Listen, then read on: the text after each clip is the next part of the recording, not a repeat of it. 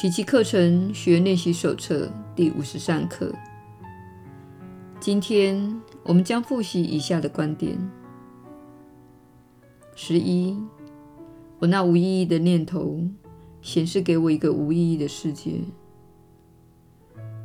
我所觉察到的念头既然毫无意义，那么使它活灵活现的世界也不可能有意义。这世界既是出自神智失常的结果，那么世界造出的一切并非善类。实相是不可能神智失常的。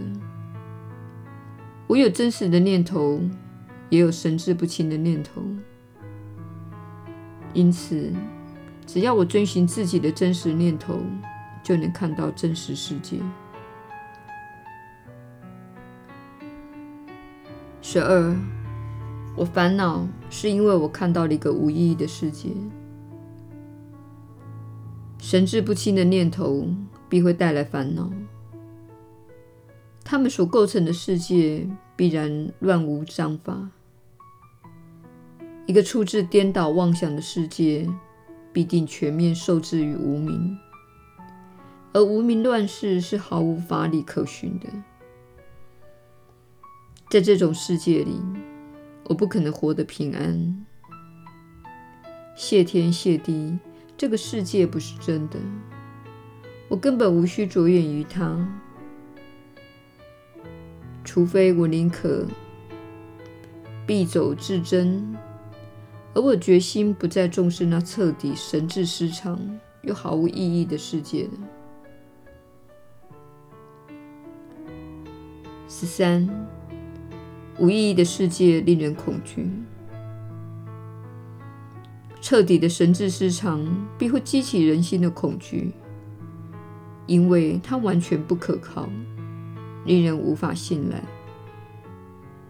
没有任何疯狂之物是可靠的，它无法给人保障及希望。然而，这种世界不是真实的。我曾赋予它一种虚幻的现实感，也因着我对它的信念而自食其果。现在，我决心撤回这一信念，将我的信赖转向真相。凭着抉择，我便能摆脱这恐怖世界的种种后遗症，因为我已经认清了它根本就不存在。十四，上主从未创造过无意义的世界。上主既然从未创造过无意义的世界，他怎么可能存在呢？上主才是一切意义的源头。唯有真实之物方能存在他的先心内，也存在于我的心中，因为那是他与我一起创造出来的。既然完美的造化才是我的家乡，我为什么还要继续为自己神志不清之念所引起的后患所苦呢？愿我勿忘自己的抉择所具的威力，并认清何处才是我真正的家乡。十五，我的想法呢，是我自己营造出来的意象。我所见的一切，只不过反映出自己的信念，是我的念头不断地告诉我，我在何处，以及我是何人。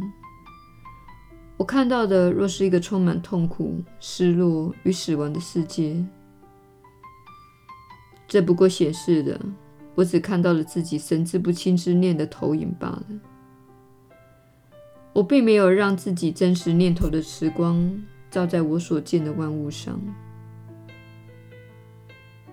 然而，上主的道路是万无一失的。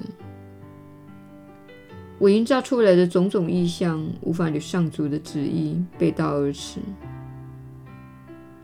因为这绝非我之所愿。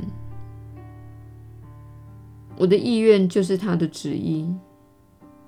我再也不愿在他面前树立其他的神明了。耶稣的传导，你确实是有福之人。我是你所知的耶稣。显然，这些复习可能在你心中造成一点困惑的感觉，因为这样的复习比较没有结构性。只要求你依照自己的速度进行，并根据自己的重点及自己的振动频率来复习，所以你获得一点自由度来做这几课的复习。但是你在前面几课的练习中，已经看到指定练习时间所带给你的好处。因此，这是我们想建议你在复习这几课时采用的方式。你可以在一天的开始，也就是你刚起床时，找时间练习；你可以在一天的中间找时间，或是利用晚间刚开始的时段，或是临睡前的时间。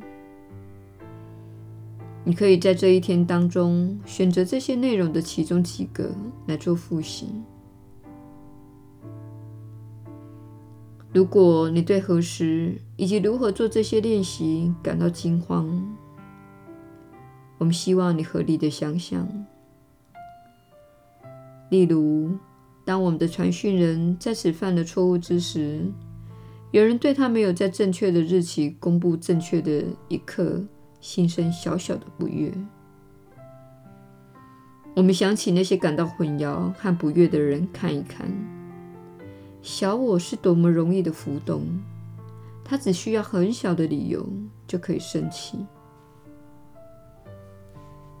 可想而知，如果他发布第四十七课时，那天刚好是月历上的第四十六或是十八课。这都无关紧要。你是否做了第四十六课的练习？如果是，那么下一课就是第四十七课。不必操心日期，不必操心其他人的进度。奇迹课程是自修的群体，这是自修的练习，意思是。比如有一天你受伤了，结果你进了医院，回到家时已经是过了三四天了。那几天你没有做完练习，此时你会感到惊慌吗？你是否担心世界上其他三千人的进度如何呢？不会的。如果你上次是练习第四十六课。那么现在就练习第四十七课，并非所有人都能在这一年当中按照正确的日期来做练习的。我们保证这一点。你的生活会干扰这件事，你的情绪会干扰这件事，小我会干扰这件事。所以说，如果你责备我们的传讯人在错误的日期发布某课，请停止责备，这对任何人都没有帮助的。这是我们今天针对课程练习给大家简短的评论，请勿为日期而责备，只需知道你是否做你今天该练习的一课。这才是最重要的。请关注自己的练习，不要去关注其他人的练习。传讯人要分享所有的课程练习，乃是深具挑战的一件事。有时遇到技术上的问题，有时遇到天候的问题，有时遇到网络的问题，还有时区的问题。自我要求的问题等，因此重要的是，你能宽恕他在发布这些课程练习时，在时间安排上所发生的任何改变。这位传讯人愿意为大家每天做这件事，其实是一项奇迹。所以，请为此而心存感激。请勿挑剔任何发生的小错误。很可能这一年当中会有许多的小错误发生，你必须放下这些错误，并专注在自己的练习。我是你所知的耶稣。你务必在遇到这类路上的小颠簸时练习宽恕。如果你一心想找出错误，你会破坏这一天的。我们明天再续。